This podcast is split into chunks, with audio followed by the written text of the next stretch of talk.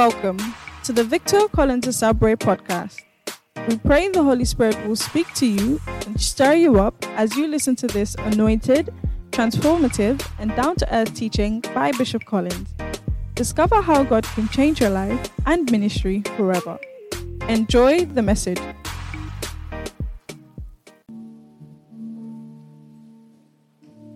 Thank you, Lord Jesus. Let's pray.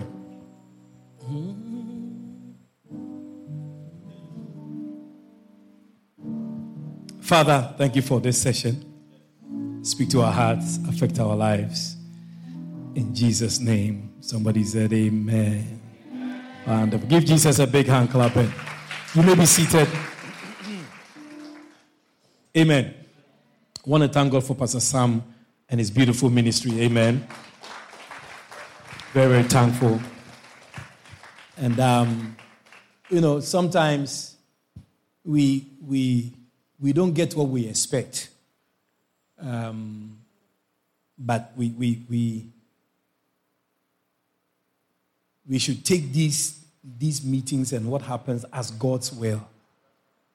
You get it? Because our desire was to get pastors from around to come with their church members. But many people are not on what we are on.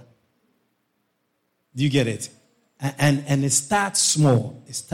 So we are grateful that, you will gather. In fact, what Pastor Sam is even suggesting is that this will be an annual event. That, he will bring you together and invite me and come and, water you as plants. And I think it's a very, very good idea. What do you think about that? Mm-hmm. And so you can see his heart for you and his heart for the work. And so you must patronize his ideas and his vision. And so buy the book and read alongside himself and champion the cause of what God is doing through him. I'm telling you, a prophet is not without honor but in his own country. He may be from here, but if you change the way you look at him, God will do something great in this place. See, the fact that we are related alone means that God is going to do something beautiful with us alive. And we have come here with all the things that we might even say we have. I'm very, very encouraged about what is happening here. Because I also have to build churches in the areas where we have branches. And to me, he has made it look so simple. Because when I look at what I am doing in number 2, it makes church building look very, very big to me. But to come in his word and see that, it can be done.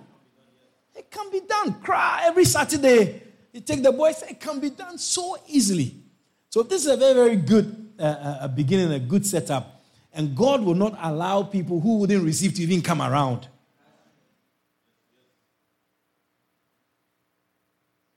Oh? And so as much as we didn't get the people we were looking for, it's a blessing to have you here. Because you are the ones who are already, at a certain wavelength. Yes, it's a good place to clap, sister. God bless you. God bless you.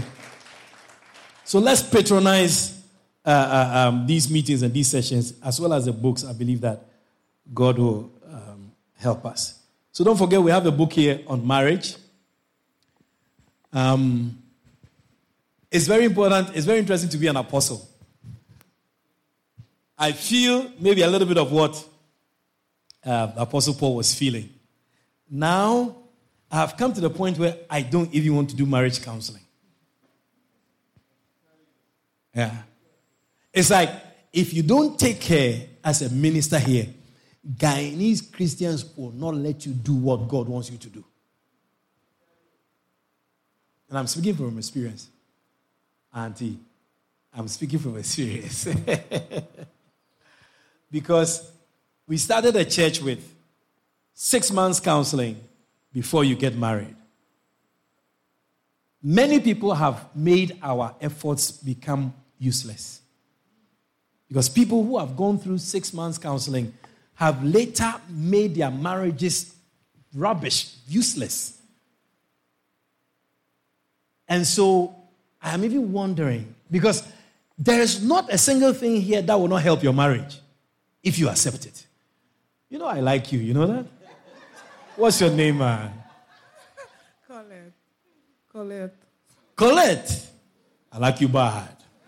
I like the way you use watch me, man. Sister Colette, yeah. I like the way you watch me.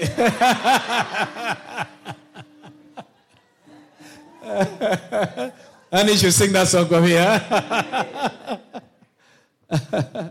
Yeah, I like the way she's looking at me. It's nice, pa. Hallelujah. Sister Colette, God bless you. So I'm saying that there's so many things here. As much as people don't appreciate it, it's still very good information for your marriage. Right? There's a chapter that speaks about acceptance. I mean, I tell you, Sister Charlene will tell you. Acceptance. I mean, after a few years of marriage, you have to accept one another. I tell you. It's my bishop who said one day that, one day, you see, many, many married couples, they fake love on the outside. There's something he calls PDA. Public display of affection. When the couples are outside, they make people think that, oh, everything is all right. Go and look at them in the bedroom. Everybody there on the phone or on the tablet. They bought a king-size bed that they are not coming together. Everybody's on the end. Don't worry them. Don't worry them. Many men don't get erections. Yeah, because they've seen it. Now when you see it, say, man, cover yourself, man. What are you the point? Why you expose yourself like that? No erection. Yeah, it happens. It comes. What do you do in that stage or at that stage of your life? You accept your life. You have to find some olive oil. Uh-huh. And then you massage it. And when it gets up, then you use it. Uh-huh.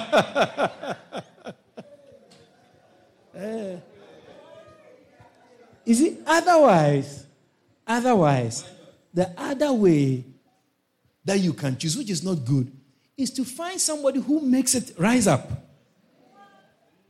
which we are not allowed to do. You know? I wish God had a court we could go and protest. Say, Lord, CCJ, we protest. Because there's definitely somebody who could help it raise up quickly. You don't need no olive oil. But we are not allowed. So what do? You have to accept what it is.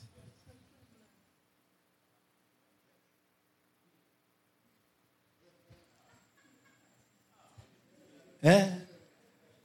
Because everything degenerates in life, including feelings and affection and attraction. Attraction is hot in the early days. After many years, it becomes normal. Yeah. It becomes normal. If you don't take care, when the person is out and it's 10 o'clock, you don't even call. You know, she'll come home. So, it's okay. Yeah, but in the early days, you call, girl, you all right? Everything okay? All right, I just checking on you. Now, 11 o'clock, you are even going to sleep. So, I'll lock the door. She'll open the door and come inside. It is called acceptance. And if you don't understand such a phase, you can easily get frustrated and do bad things. It's a real thing in life. It's a real thing in life. In the beginning, the breast is standing like that. It's firm. With some, I don't know, it's like a mango. Then after some years, it falls down. That's why they made bra, to bring it up. But it's not working. Because you can't put on they should have made a natural bra that you can't take it off. Invisible bra. But this is when you take it off, it goes back down. It defies the force of gravity. It can't stay up. Now you have to accept something that has fallen down from grace. Yeah, you have to learn to play and to enjoy something that has fallen, not something that is standing. It's acceptance. Yeah. Some of them are dry. You have to accept the dryness.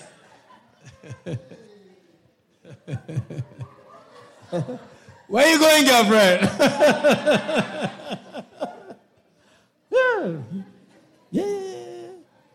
So that's the real thing. Acceptance.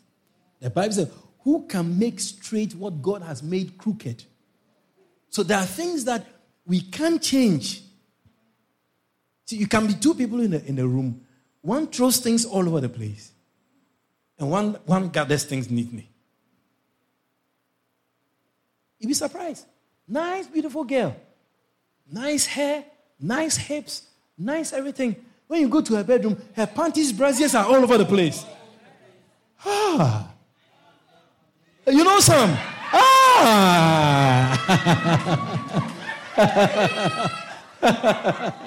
Yes.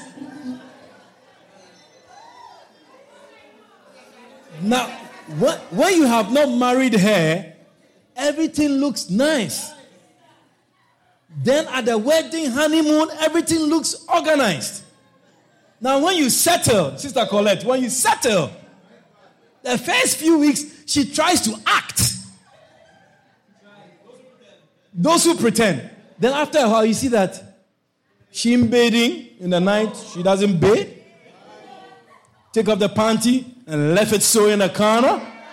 Take off the brassiere and left it so in the corner.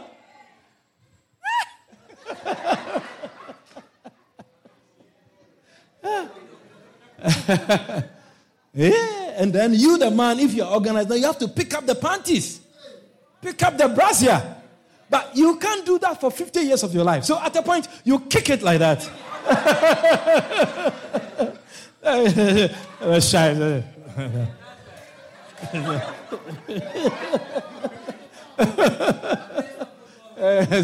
Let me put it to the side. Like that. Otherwise, you see, so I understand as I've grown up why my father put my mother in her own room. Yeah. Oh, gee. The old people, they are not stupid, though. No, they are not stupid. We always wondered why, when my father built his house, he put my mother in her own bedroom and he took his own bedroom. We always wondered, man, nice, lovely couple. All these years, 8 children. You've made 8 children big. Now when we come home, you got to go to mommy's bedroom and you have to go to daddy's bedroom separate. When daddy's going out, you're lucky door. Hey, gun with the keys. Those days, landlines were rare. He has a landline in his bedroom. So you see the landline, the cable is all through under the door. So when you hear the door phone ringing in his bedroom, if he's not there, you can't pick up. You can't pick up. Then at the point, my mother used to, throw hints. Telephone that you can't use.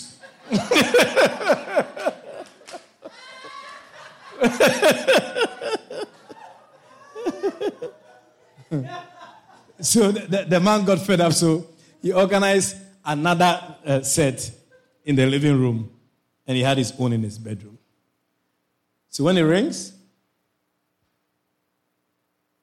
he gets up from the living room, and he begins to walk to his bedroom. When he sees my mother coming to pick, he said, "Don't pick, I'll pick."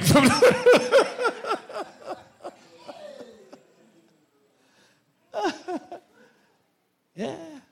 He married my mother at the age of 18. My mother was 18 years old when she married my father. Yeah. They were married for many years until my father died at 86. But it was very amazing how the rooms were separated. As I've grown, I think I understand a little bit of it. Yeah. So when my father got weaker in his life, he had a bell. So when he needs my mother in the room in the night, he would take the bell and ring it. Kring! So that my mother would tell us, You should try right there.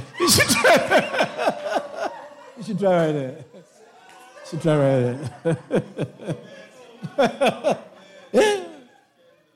He said, he doesn't want me to stay in the room. Now, he calling me for what? You should try right. Yeah. She'll say it right now. Because she'll say it, to us. We'll say it. Yeah. So that we will have to now go and see, find out what he's looking for. When you go, he said, where's your mother? Call your mother for me.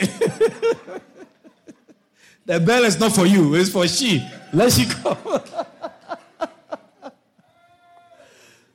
I tell you, very, very fantastic. So you have to accept. Yeah, though. I'm sure if it's these days, the woman will fight. They'll fight. You can't push her out. Broke up things in her house. But my mother comfortably took her bedroom and they were in the house. Cry. I mean, it was like, what is this? But I'm sure my father was fed up with her in the room at a point. And since they had a lot of power, they could just put them out in another room. It's very fantastic. We wish we had such power at this time also.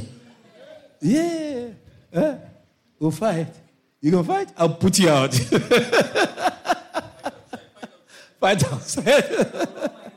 Yeah. So acceptance is a key. And it all comes from this book and from the scriptures. And I think that if we do that in our marriages will last. Because the sweetness does not stay forever. And you have to learn, even as an older person, to drink tea without sugar. You don't tell tea, you know what? Me, I won't drink you no more. I can't drink tea with sugar. I fed up with. No. You still have to learn to drink the tea without sugar. Learn to drink the porridge without the sugar. You don't tell the porridge that because the doctor says you shouldn't take sugar anymore, that you will not. No. In the same way, the sweetness can leave a bit. But Christianity and Christ-likeness should help us to accept our state and our situation until death do us part. What do you think?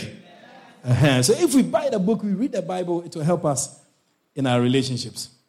This book, which that's what we're using for our Monday meeting, he that hath, him shall be given, and he that hath not, from him shall be taken, even that which he hath.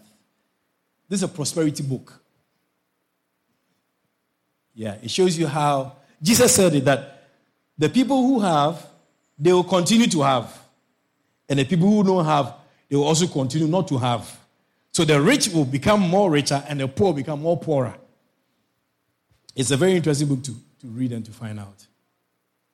Why do rich people still get richer? And why do poor people get poorer? One of the things about poor people, most of this prophet did research. So a lot of it is from practical research. And you realize that sometimes people are poor because they are lazy. Yeah. One of the reasons why people are poor is laziness. And many Christians are lazy. Many Christians think that once they believe God and they serve God and they pray and they go to church, things will happen. But it's not like that. It's a book to read. I'll challenge you to get a copy and read. But we'll go back to our art of shepherding for this, our second session. We want to look at a chapter that is called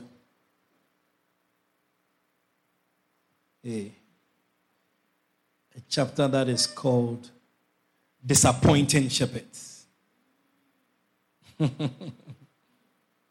So we spoke about the sheep earlier. I want to talk about disappointing shepherds.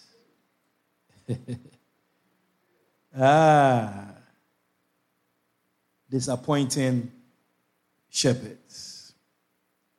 In First Samuel chapter 15, verse 11,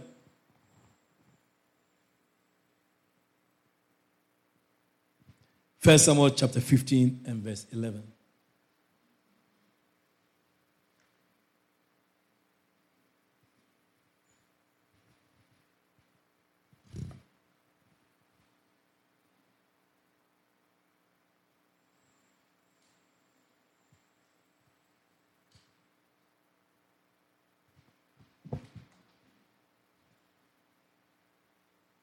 Are you there? The Bible says, the New American Standard Bible says that, I regret that I have made Saul king, for he has turned back from following me and has not carried out my commands.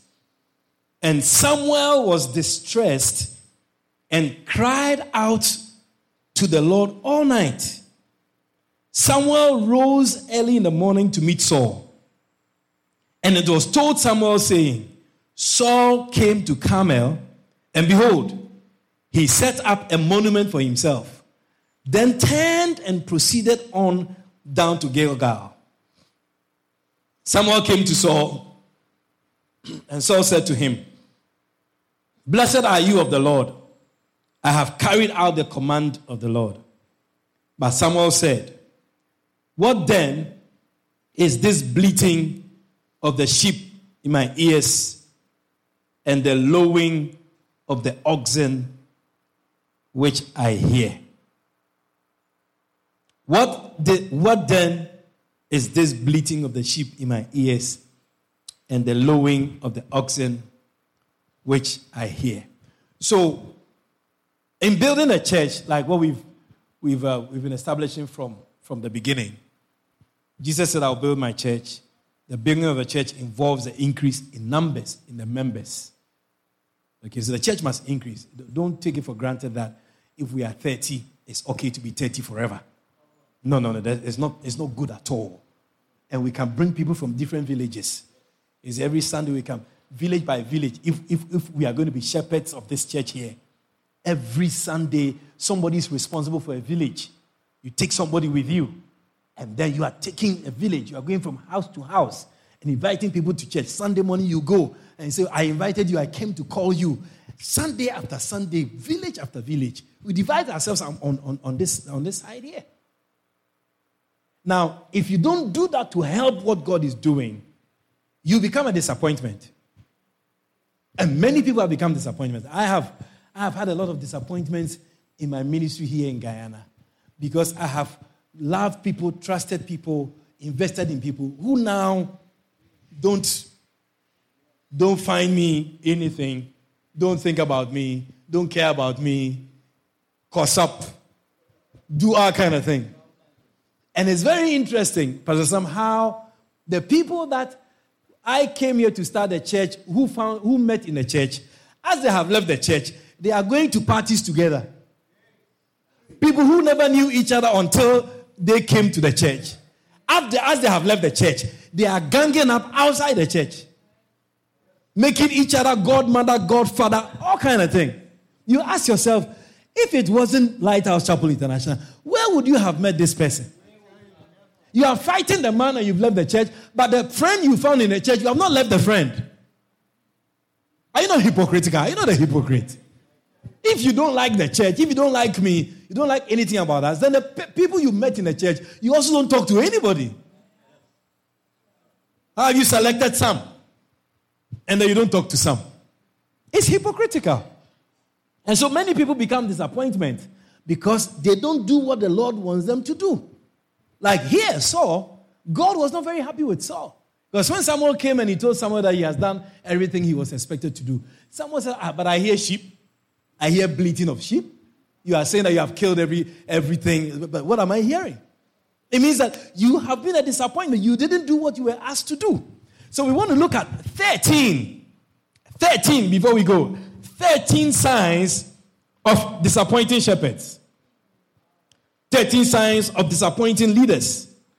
13 signs of disappointing elders. If you are going to be a disappointing elder here, you will be in these 13 signs. 13 signs of disappointing board members. So when you feel it, just say, ouch. It's okay, right? Because I know you feel it.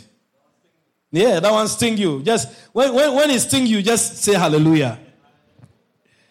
Number one, disappointing shepherds will make you regret that you appointed them. Yeah? I have regretted appointing some people as pastors. I have. Yes, I have. I was asking one of my pastors to leave their jobs and go somewhere to start a church. The pastor said, yes, Bishop. Then a week later, I said, but I asked you to go. What is happening? She said, where I'm working, my boss depends on me a lot. So I'm giving my boss up to the month end to find a replacement before I leave. Very interesting. So right there, I see a disappointment. So I told the pastor, I said, how come you are interested in your boss and you're not interested in me? As I have said something, you don't want to do it now, but you also don't want to leave your boss now. So it means that your boss is very much highly esteemed in your eyes than me, your bishop, who has trained you and appointed you as a pastor. I said, you have shown me clearly whose side you are on. You have actually taught me that you don't like me, that you don't respect me, and my words are not important to you. The person wasn't saying anything, but I said, you don't have to say anything. Your actions have spoken louder. And I don't care how nice you are, how beautiful you are. There's some caricature inside of you. There is a demon inside of you. There's an ugliness inside of you that you don't want to show. But out of the abundance of the heart, the mouth has spoken.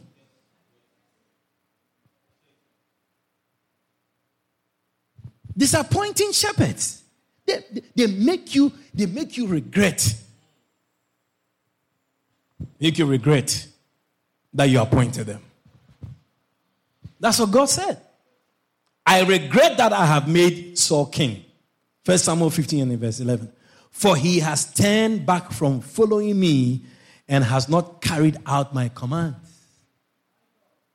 The pastor said, later. Not now. Later. Yeah.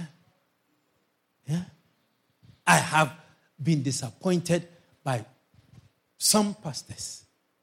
People that I thought, share the same common vision like me. You want to save souls. You want to win the lost at all costs. Want to build churches. Want to plant churches. Want to raise people. And so they followed me. They went to Bible school all the way in Ghana. And all of that came back. I had a lot of hope.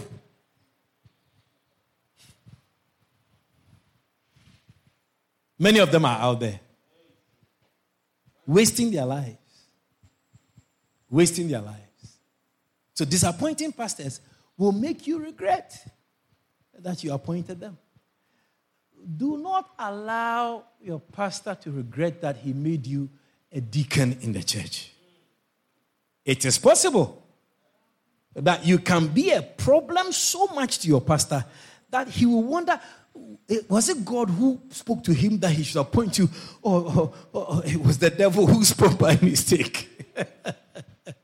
Because instead of rising up to join hands and to fight alongside and help, you have become an opposition leader in the church. You become Obrinotin in the church.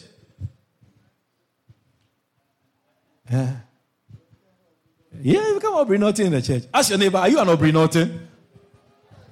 What did they say? They said no. Who's that?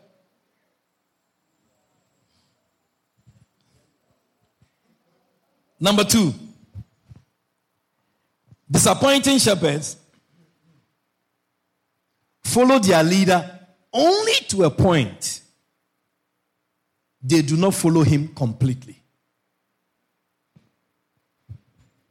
They follow their leader only to a point.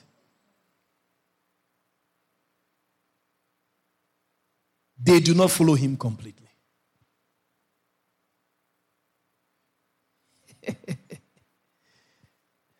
Like the pastors who now go home before I go home.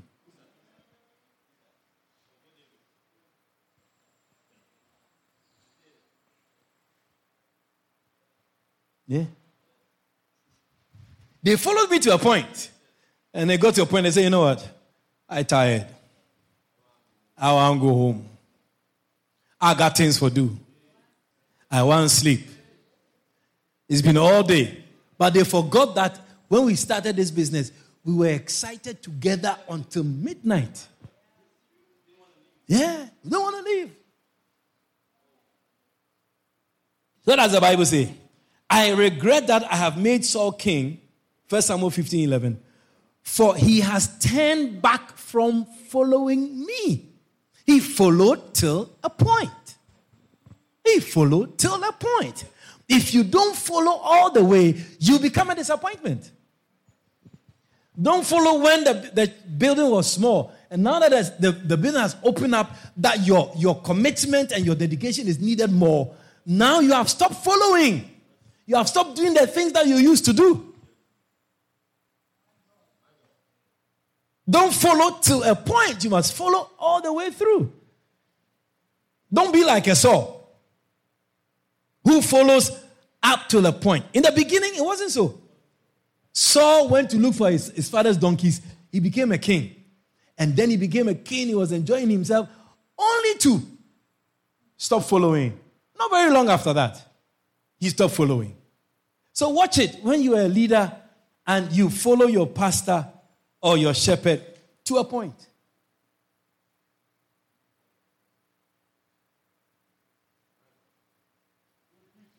Sister Colette, are you there?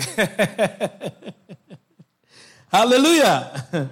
Number 3, disappointing shepherds do not follow the instructions and commands of their pastors. They do not. They do not.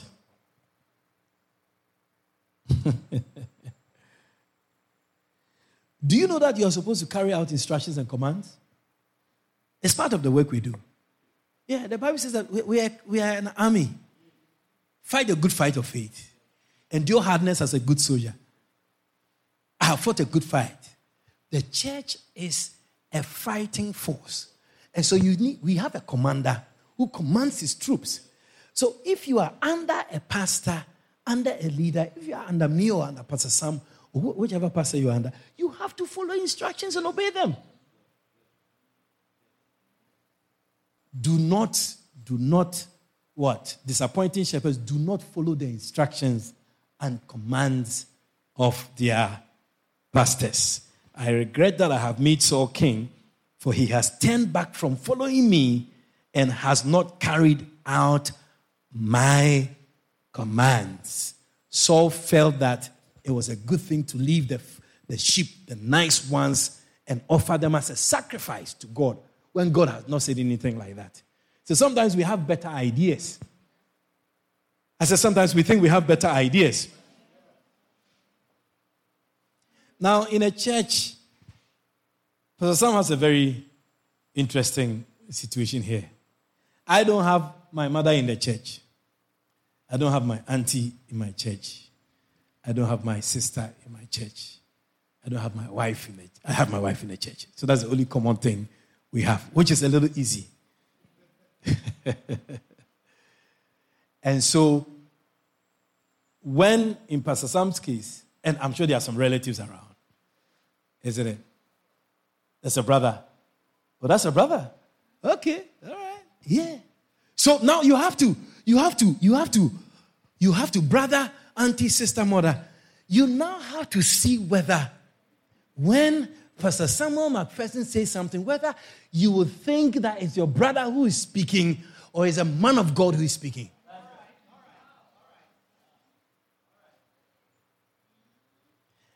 I take it very far sometimes. And I say it this way, even as pastors and our wives, we are anointed vessels. Wives should never struggle with satisfying us. Huh? Yeah, it shouldn't be a struggle. Because every part of our body is anointed. From the head to the toe, anointed vessels. And you must, as a wife, be very excited to have an anointed person coming into your life. Ah! Every night you have to sleep expecting a miracle. Come on, somebody. Hallelujah. Yeah, expecting a visitation. Not that there are some days you are expecting visitation. Some days the door is locked and closed because, you know, 2 days. You break it down, right? A breakdown.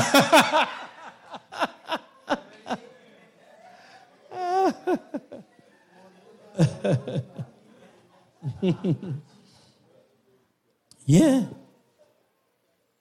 It's very important to do that. Because even in the church, you see, you realize that emotions always takes the best out of us. I mean, I think that if there's any group of people I've not met so many, that are very ruled by emotions, it's Guyanese Christians. Emotions are top.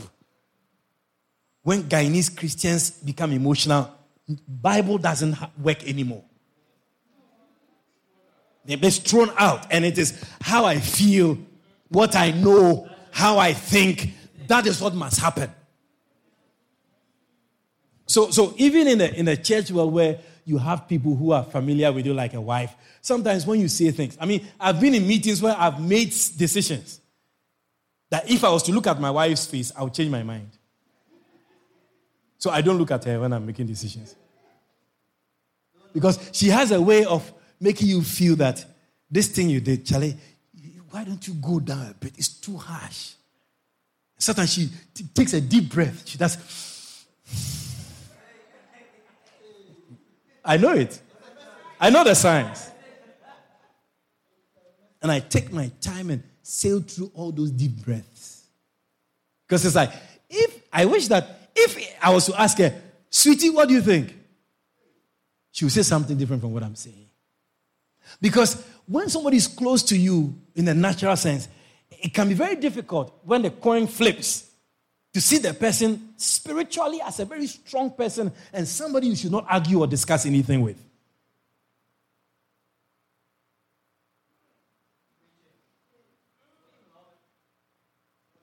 It will be in the interest of all of us who are related with Pastor Sam. It's a blessing to have somebody like that among you. I'm telling you. It's a blessing that you have your brother, you have your nephew, you have your son who is leading a movement like this. I wish my parents were alive. I mean, like this acceptance, I would have asked my father, are you accepting her? Is it acceptance? Tell me, which part of the Bible are you following at this stage of your life? You know, I've asked a lot of questions. Because as you grow, you become more bolder. Because you can't ask my father any question, you know. My father sits down on the veranda like that with his face straight. And he has his toothpick and he's, you know, picking out his teeth after he's eating his fufu and goat soup. He's picking up his teeth like, face straight.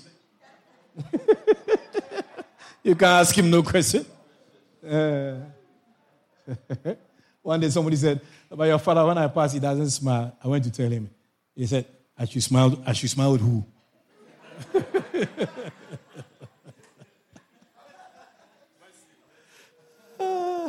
So as the years have gone by, I wish he was still around to share some, you know, old wisdom, you know, some wise things with me. So it's a blessing to have Pastor around.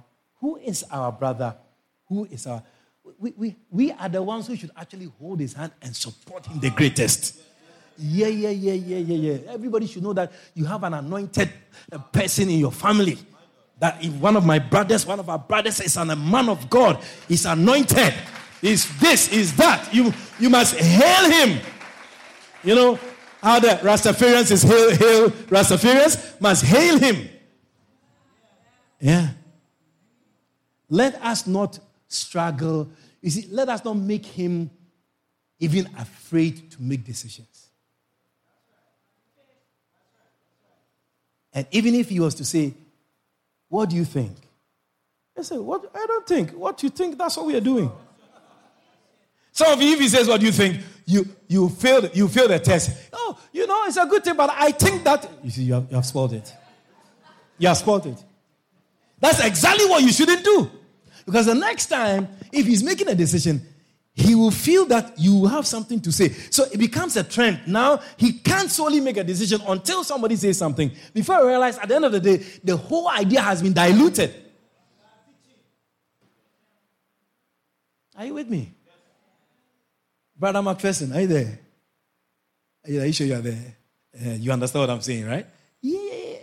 You are the one who should walk. You should clean his boots. Yeah. Wash his car. Yeah.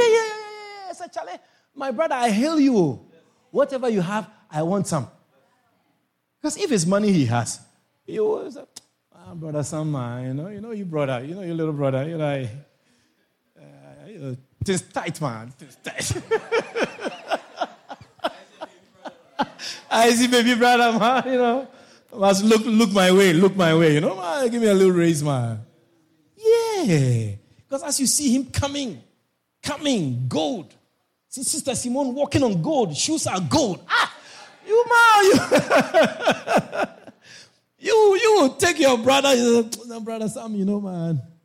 I want to tell you something, man. You brother, things ain't easy, man. You know, even though we got oil, but man, there's no oil in me tank. You will ask for something. So how come when it comes to the spiritual realm that he's high, he's elevated? And we don't want what he has. So those here in Trafalgar, Pastor Sam, anytime Pastor Sam is leaving, his car should be clean. Inside and out. Because you are there, he should never go to a car wash. And if you have the permission to drive it, the car, just do as if you are parking it properly, go to the gas station, fill the tank, and come and put it back there.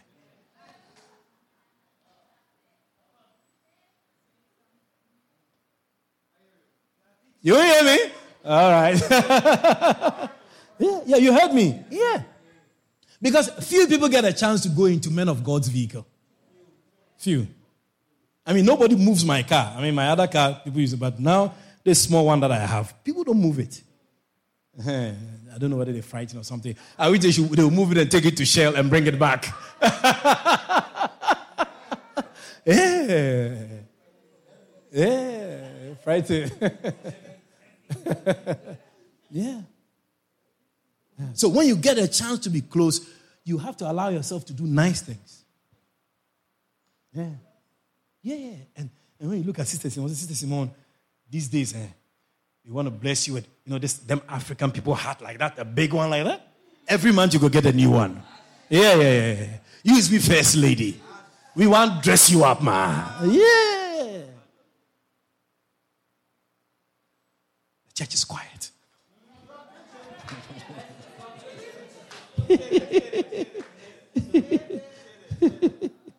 Yeah. So disappointed shepherds do not follow the instructions and commands of their pastors. Yeah. I don't wash my car. I wash my car when I want to wash it myself. I have people who wash my car for me. And I tell them, it's not clean. You didn't clean it well.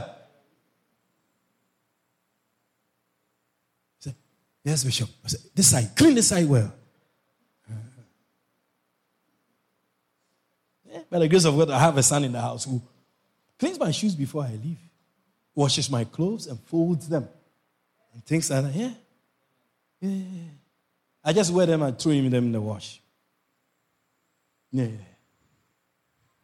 I say, make sure the white stays white, okay? Good. No, you don't know what is inside of these things. To catch an anointing, you need to serve. You need to serve. If you don't serve, you will not catch an anointing.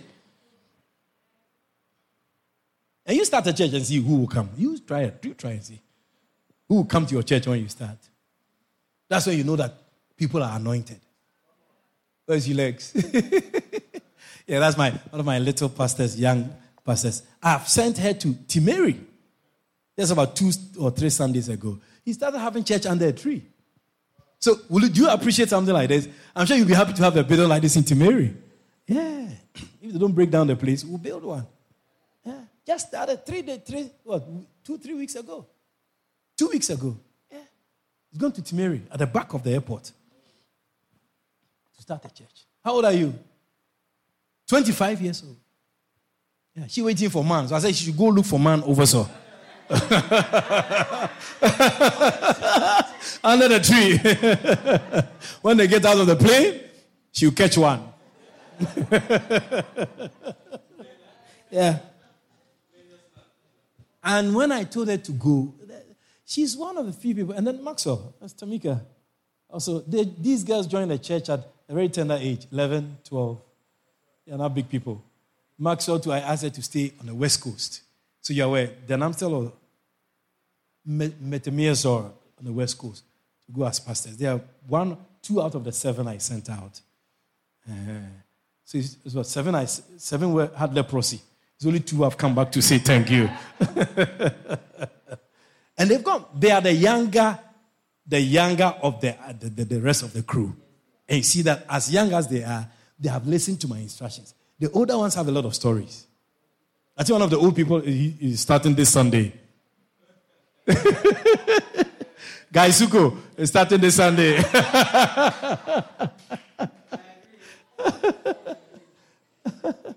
LP Elizabeth. Because I had a lot of women. So I've decided to use them because the boys, they don't want nothing, man. Yeah, you use them, right? Leave the boys in the house. And that's LP Elizabeth. She's going to go. Is it Melanie? Melanie, you're starting tomorrow. Wow. Yeah. Do you have a place? She doesn't have a place. Can you believe it? She doesn't have a location. But she's going to start church tomorrow, dressed in her yellow, her high heels, and her black hat and her cross. That's all. She's coming with offering. She's coming with attendance figures. You wait and see. It will happen. Like that, like that, like that, like that. You don't fight. Disappointing shepherds do not follow their instructions. Number 4. Disappointing shepherds choose the sacrifices they make. Is that not what Saul did? He chose. When he said, kill all of them, he said, no. I'll kill some and leave some. Disappointing shepherds, they choose the sacrifices they make. Saturday come, let's do some work in the building. We want to start in the morning early so that by 2-3 we can close, so we can rest for the next day, Sunday. When we come in, we start at 12 o'clock. That's when you are coming to help.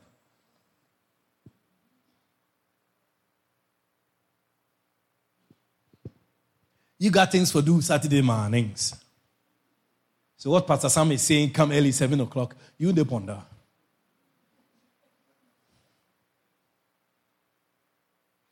You are a disappointing shepherd who chooses what kind of sacrifice you make.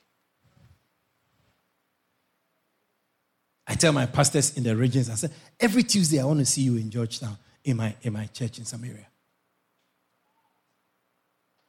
You see, their churches are not doing well. Because they are disconnected from the vine.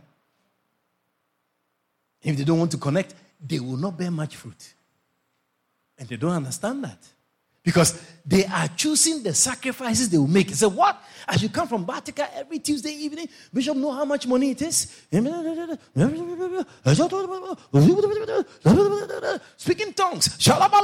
Now you've gone into prayer meeting.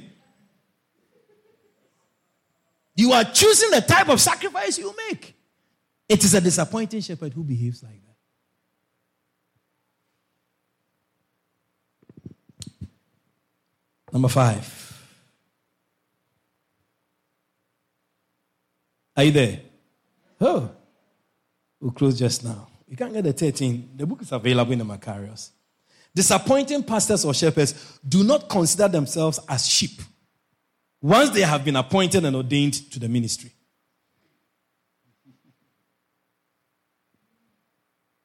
You see, Saul thought that now that he's king, he can do his own things.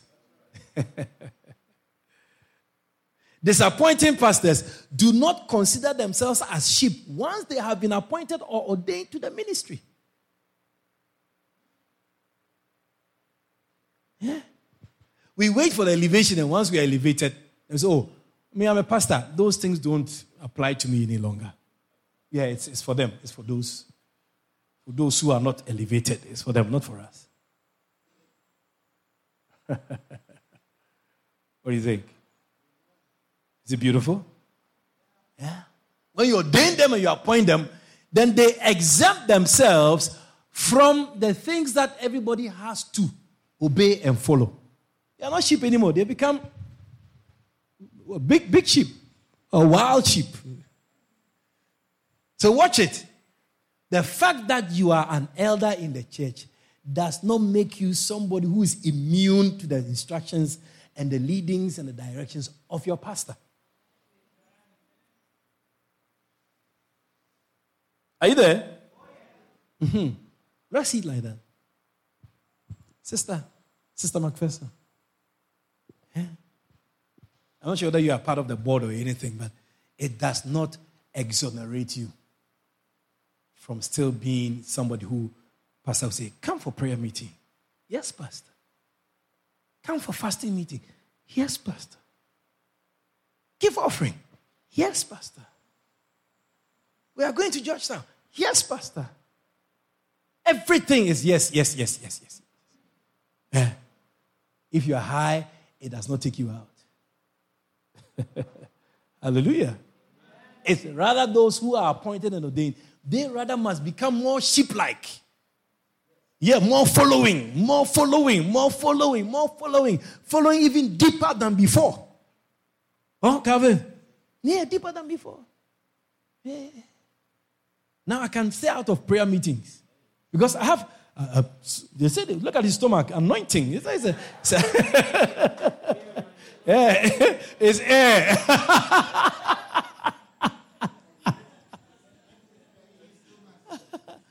Yeah. Well, now I have, how many pastors do I have in the cathedral? I have about, 13. Well, 13 before I sent out the 7, right? Yeah. I have 13 pastors with me in the cathedral, and they ain't doing nothing. So I said, no. Now the prayer meeting, you have to pray Friday night. But by the way, I saw your offering Friday night. It wasn't good at all. Hey.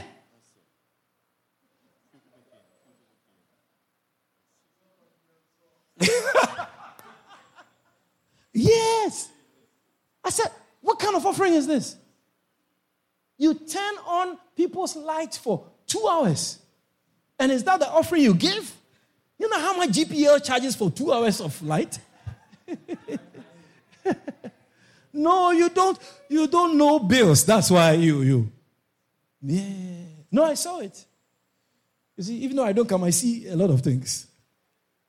So I said, they are there. Why should they not handle some of these things? I don't have to pray with you all the time.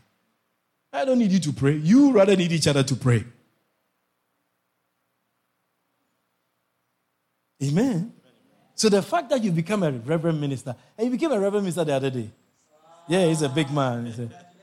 He's trying to do.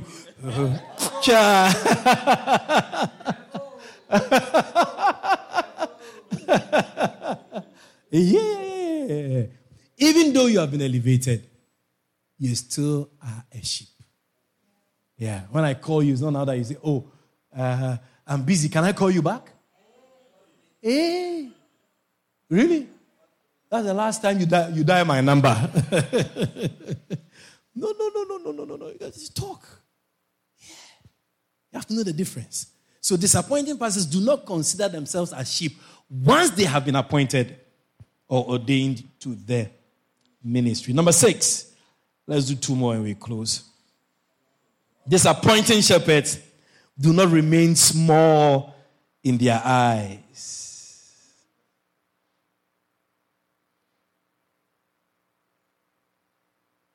Disappointing shepherds do not remain small in their eyes.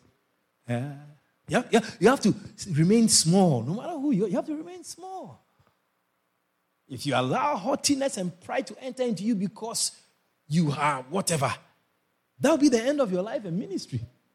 Pride, God fights people who are proud.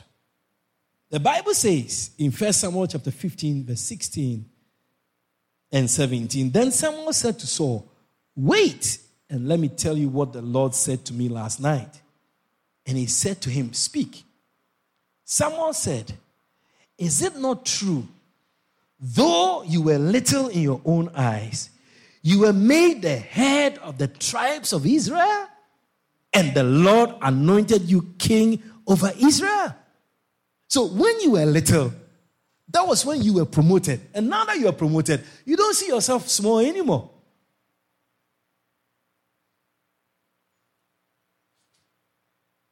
So disappointing pastors, they don't keep the humility they start ministry with. At a point, they feel they are big. They are this, they are that, they are that. And many of the pastors that have left the church, it's because they felt at the point that they were not sheep, that they are not little in their eyes anymore. When they came into the church as nothing. And all the things and the investment that has brought them somewhere, at a point, they feel that they are big now. May we not have those people around anymore in Jesus' name. Amen. Let us remain small in our eyes, so God will continue to promote us in every area of our lives. Finally, number 7, disappointing shepherds argue and defend themselves, never understanding the point that is being made. As I told you when my case came up, there was nothing to argue or discuss. You don't. You have to learn that. Yeah, no, there's no option. Let me tell you, in my natural life, I don't have a case against my father. No case whatsoever. Never. It doesn't happen. There's no room. What he says, that's what you do. If you have not had a father like that, or you've not had a father at all, when you come into the church, you struggle. Because it's like, well, what you're saying is not all that. Me too, I have an idea. Me too, I have something to say. But if you have lived with a natural father before, who is very strong and authoritarian or traditional, you will not say anything. When my father receives visitors, my mother will get them water to drink, and she disappears. Why? The people didn't come to her. They came to him. So she's not finding someone to sit to say, me to hide in the conversation. No, she'll regret. My father will say, go out.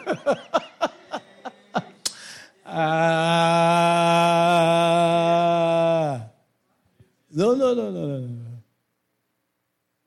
In those days, those generations, my father was born in 1924. Those people, women don't sit in their meetings unless they are allowed. Oh, yeah. So she does it. When she comes, she serves. And then she goes there. If he needs her, I say, Cecilia, come. Come and sit down. They should come and join the fun and laugh and joke and all of that. Otherwise, when they are leaving, they say, where is Sissy? Where's Madame? Okay, so thank you very much. You are leaving. Oh, okay, thank you for your visit. Okay, have a blessed something day. That's it. Finish. Whatever they came to say, it's not she business. She business is Shima, not them people.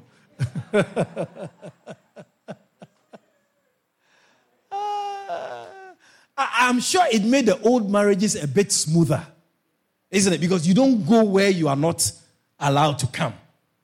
You do what makes the husband comfortable. I think that's why their marriages, some of them, lasted.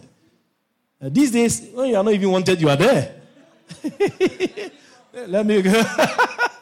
Yeah, I'll be there. Uh-huh. The two shall be one. Why I gotta go out? Why I can't sit here too?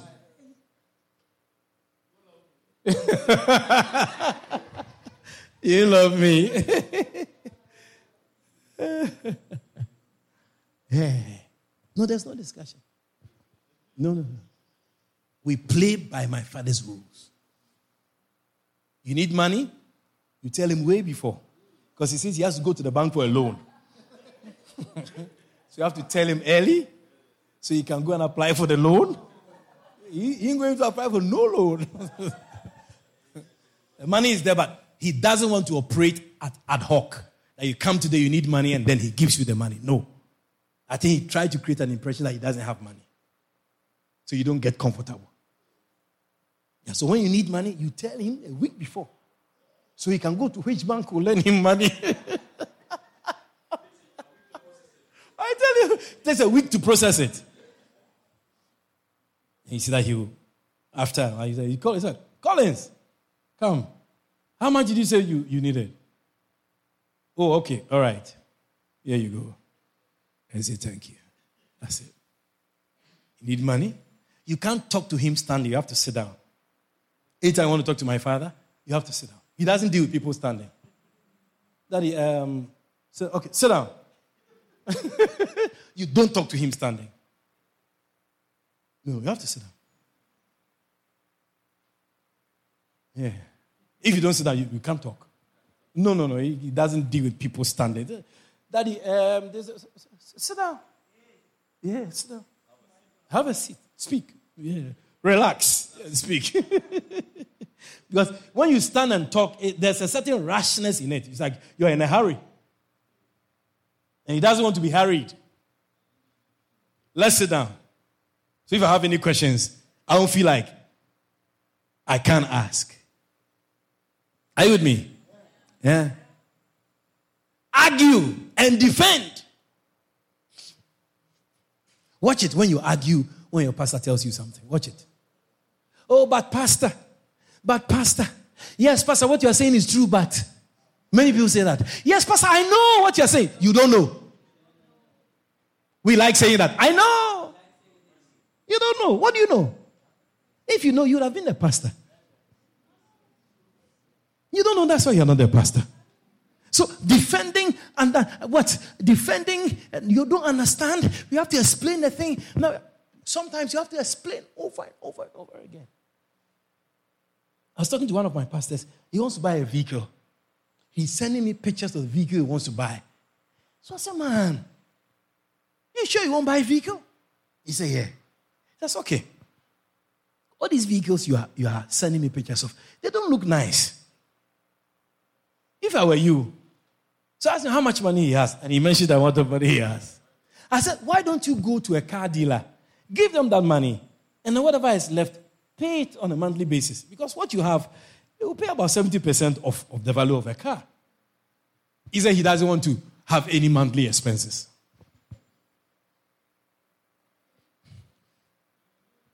So, he sent me a vehicle. I said, bye. These are some tug people vehicle you sent me. Then he sent me another one. Then I said, hold on. By the way, can you drive? He said, not really. I said, do you have a driver's license? He said, he's trying to get one. I said, you know what? Don't send me no vehicle pictures. Don't send me no pictures, okay? Make sure you get a driver's license. Send me a photo of it. Make sure you can drive. Let me know that you'll drive. And then I'll help you choose a car if you want me in that. Within that same week, I saw him in church with a vehicle. Yes, driving. A vehicle with Goli written on top of it. The Goli car.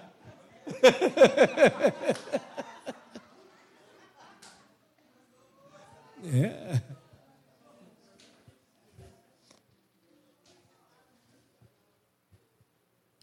When you get a pastor like that, it's a disappointing shepherd. It's a disappointing shepherd. Because you should see the car he chose for himself.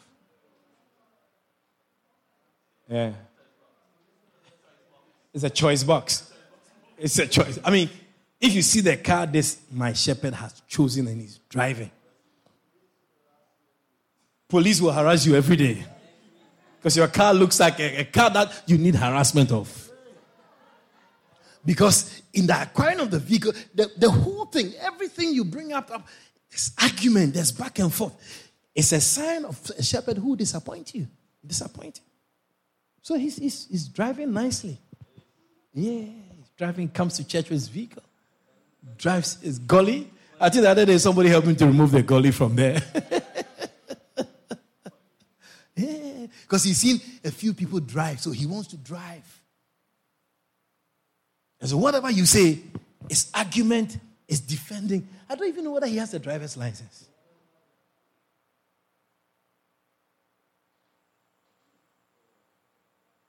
He probably has one, right? Yeah, you could get out here like that. He's driving. So now after church, he drives home. He goes and cool off, and then comes back for evening service. Yeah. I'll ask him to give you a lift.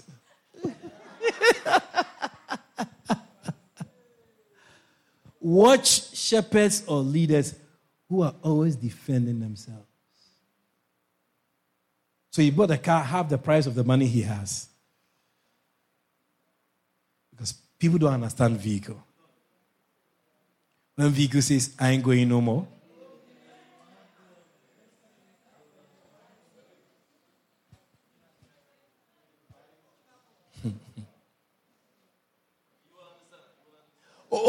As time goes on, you catch yourself. Catch yourself. Yeah, you learn by experience. You catch yourself. But the defending, the never understanding, is a trait. It's a trait. It is a sign of somebody who is a disappointment. And so I pray that we don't walk in those things where you are disappointment, you are always arguing, you're always defending. Your pastor is never right. You always have to prove that he's not right, that what he's saying is not true, it's not completely so. No, yes, Bishop, I understand what you're saying, but we like that. The but. Once you do but, you should know that you are behind. You've gone off. You've gone off, completely off, because you are trying to negate and eliminate the man of God and what he's saying. That's what happened to Saul. That's what happened to him. He started arguing. So, but so there were some two nice sheep that I felt like it's so wrong to kill this nice sheep. I mean, why can we not just use this nice sheep to do some sacrifice? I'm sure God will be happy. You don't understand. You're arguing. That wasn't the instruction. Back and forth. Oh, it's headache. So God said, that's it. It's finished. I don't want you to be king again. Because the next time I send you to do something, you argue with me. And so I have to choose between somebody who argue with me and somebody who will not argue. And that was the end of his kingship. And so I pray that in the building of the church, we'll become shepherds who understand how sheep can remain in the church. And that we also will rise up and become good shepherds who God can continue to use in this church. Put your hands together for the Lord. Stand to your feet, please, if you will. Hallelujah. Hallelujah. Oh, why don't you thank the Lord this afternoon? Lift up your hands. Thank the Lord. Thank the Lord. Makato. Pray. And thank God.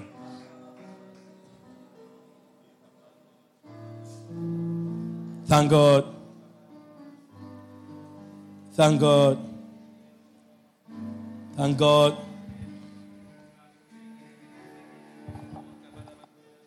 Sikiri Baba, Rabu Shikiri Baba, Sikiri Amaraba, Sikiri Bibi, Rabu Shikiri Biamana Mama, Sikiri Biabara Baba, Sikiri Biaba, Raka Baba Baba, Sibikiri Bibi, and Baba Mavara Baba, Rabu Shikiri Bibi. Thank you, O Lord, for this outreach we had today. Rashikiri Biabara Mama, Sikiri Bibi, Mama, Sikiri Bibi, Rabu Shiki Mama, Kamana Mama, Shikiri Bibi, Baba Mama, Kamana Mama, Sibikiri Bibi, Mama, Shiri Bibi. For the teaching we received, O Lord, we thank you. Mama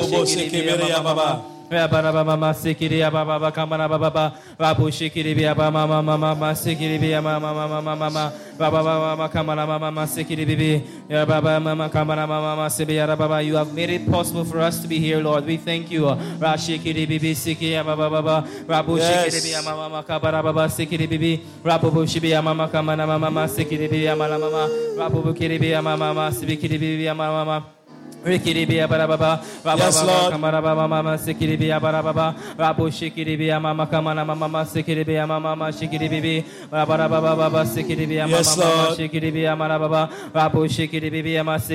For the topics, for the points, for the scriptures, we thank you, Lord. For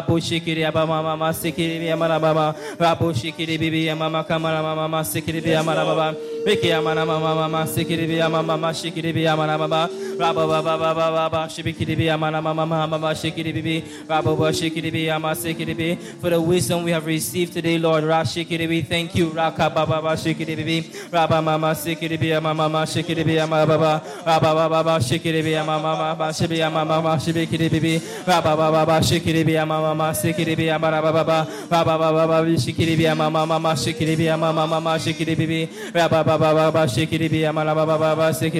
We are more wise, Lord. We are more knowledgeable, O Lord. Lord, we thank you. Rabba mama shikiri bia barababa rabu shikiri bia mama mama shikiri bia mama. For the many revelations we've received, oh God, we thank you. Rashikiri bia sikiri mama mama rabba baba shikiri rakaba sotoroma rakaba baseterere rakaba batetere mekebrodo rikaba bakala Thank you,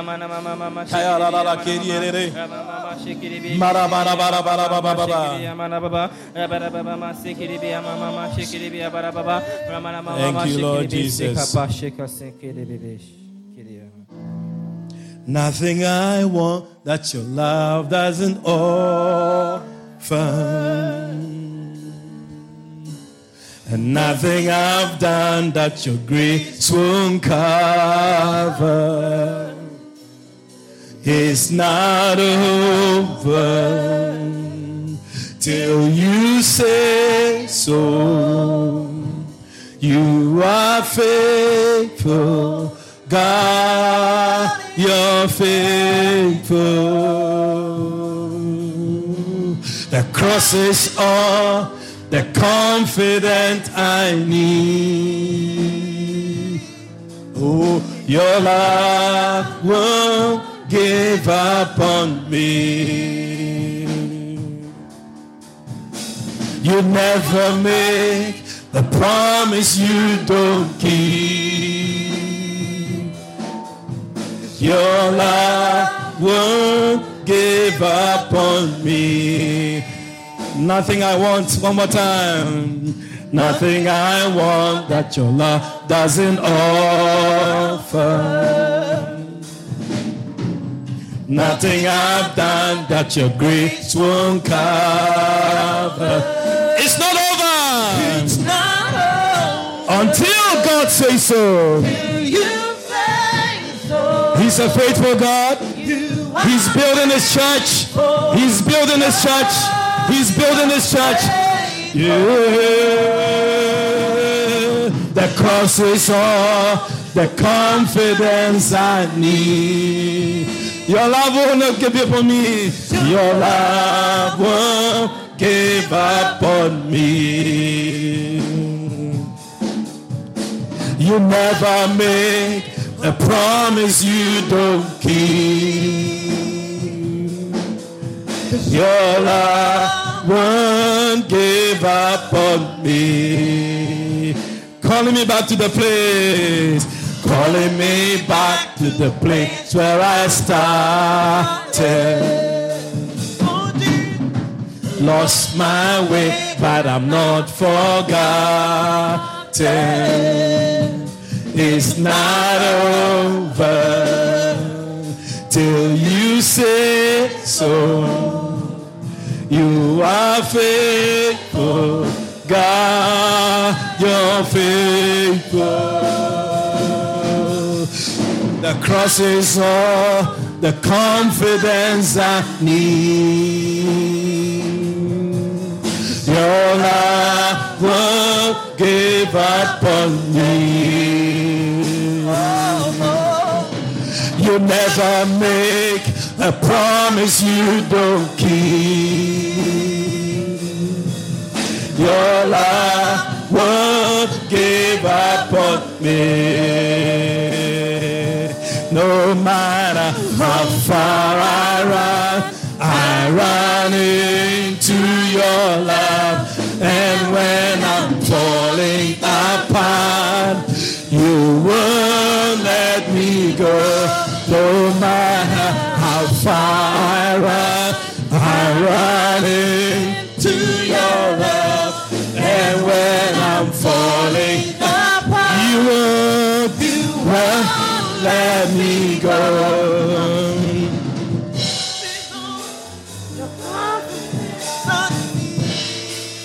Yeah, your love won't give up on me. You never make a promise. You never make a promise you don't keep. Your love won't give up on me. The cross is all the confidence I need. Do you agree with me? The confidence only. Your love won't give up on me. All we need for the church to grow is the confidence in the cross. You never make a promise you don't keep. He's a faithful God. Your love won't give up on me. No matter how far I run into your love. And when I'm falling apart, you won't let me go. No matter how far I run into your love. And when I'm falling apart, you won't let me go. The cross is all the confidence I need. Your love won't give up on me. Father, this afternoon, our confidence is in the cross alone. It is in the sacrifice of the cross that broke the back, broke the pains and the chains of death over our lives. It is the same cross that can take us further in life and ministry. We acknowledge that except the Lord build a house, they labor in vain, them that build it. Therefore, thank you for opening our eyes concerning shepherding and sheep, the art of shepherding. That as we endeavor to be good shepherds, that we should also be able to understand how sheep behave and what it takes for sheep to be able to stay in a place comfortably. Thank you for today and what you have accomplished here. The seeds you have planted, the water that, Lord, you have poured on our lives. The growth that is coming forth. Even the effect of today's meeting tomorrow in our service here and even in Georgetown and wherever we are represented. I pray for a fresh oil, for a fresh wind, a fresh breeze in our churches and even in God's grace right here and in my hiker in the name of Jesus. Let the churches grow. Let the churches be built. Raise up solid shepherds and solid leaders who understand how to work and how to behave and how to flow. Thank you for your love and your kindness. I will never let us go. You are faithful. You are forever faithful. And thank you for what you have achieved here. We expected something else. But the Bible says that there are many devices in the heart of a man. But nevertheless, it is the counsel of the Lord that shall stand. Well, thank you for how the program has gone. We want to believe that, Lord, your hand is in this rather than somebody made it happen this way. Because the Bible says that man's ways are of the Lord. How can man even understand his own ways? Bless our churches. Bless the church here, God's grace. Let there be an explosion and an enlargement here. Let other locations receive this ministry as well. near and far, whatever you've laid on the heart of your servant, I pray for its fruition in the name of Jesus. Let there be a strong support here, a strong support in his home-based church. Let the family, let the congregation, let all the loved ones, especially those who attended this session, let them, oh God, rally behind the anointed. And let your plans and your purposes come to pass. I honor you and I bless you. I give you praise for what you have accomplished in our lives today. In Jesus' most precious name. And somebody said, Amen. Oh, come and give the Lord a big hand clap.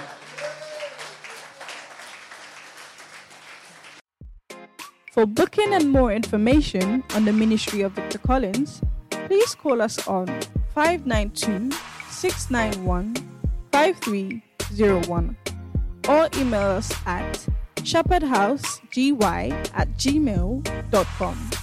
God richly bless you.